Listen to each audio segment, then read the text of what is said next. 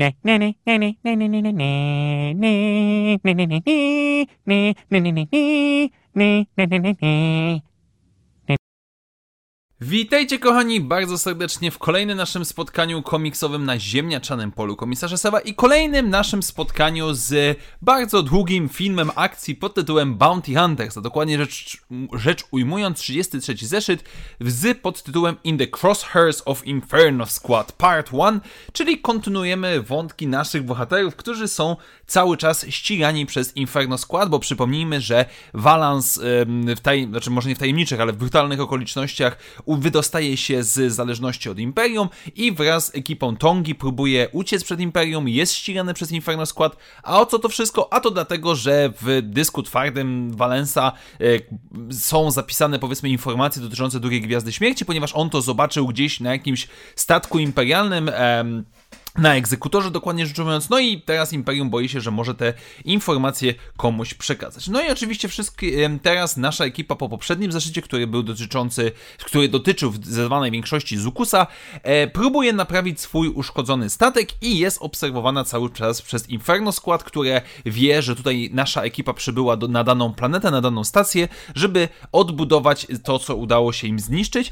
No i z jednej strony mamy Inferno Squad, które planuje, kombinuje, taktykuje, jest, jest skoordynowane, jest zdyscyplinowane i tak dalej, a z drugiej strony mamy naszych typowych łowców nagród, gdzie na przykład em, Bosk naparza się z Valensem, Tasulik próbuje ich rozdzielić, ale po czym sam dołącza się do walki, no i ostatecznie Forlom musi ich rozdzielić, a Tonga drze się na wszystkich jak na małe dzieci. No i generalnie każdy z bohaterów zostaje rozdysponowany do jakichś zadań, natomiast Tonga z Forlomem wyruszają, żeby kupić e, brakujący czy też zniszczony hipernapęd. E, cała akcja e, oczywiście w pewnym momencie przybiera nowego akcję, e, no, nowego zwrotu, ponieważ Forlom zostaje przejęty przez imperialnych, a Tonga po krótkiej, nieudanej walce z Aiden wersją musi salwować się ucieczką, ale ostatecznie zostaje ogłuszona i przechwycona przez imperialnych, a Aiden przyjmuje jej powiedzmy osobowość, czy tam e, ukrywa się pod płaszczem, żeby zinfiltrować statek naszych głównych bohaterów z Forlomem, który jest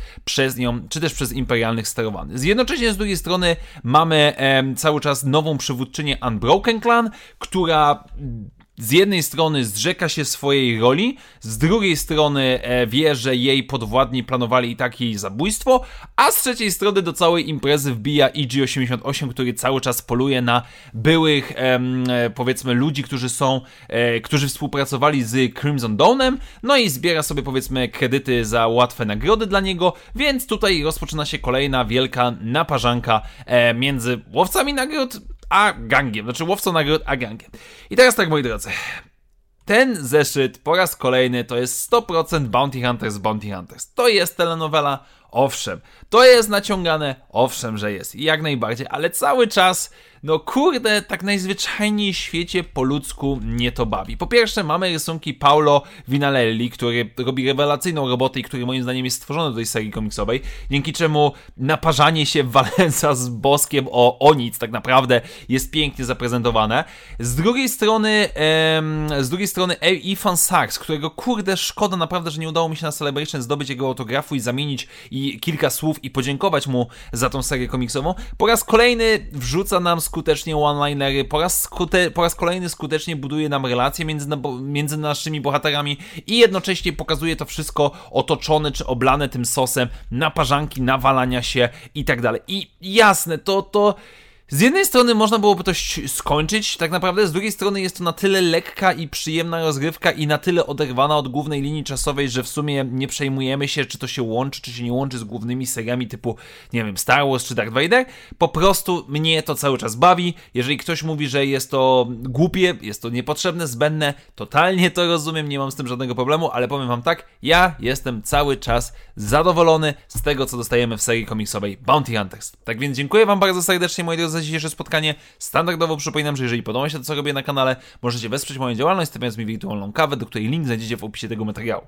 Jeszcze raz wielkie dzięki, do zobaczenia już w następnych materiałach i jak zawsze niech moc będzie z wami. Na razie, cześć!